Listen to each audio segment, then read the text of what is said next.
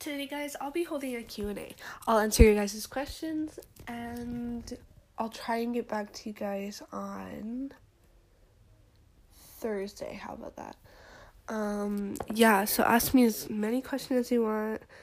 Um, I'll try and answer them. I probably won't answer them if they're too personal. And if really no one types in this, I will delete this episode and it will never be seen again. So put in your question now. That was really weird.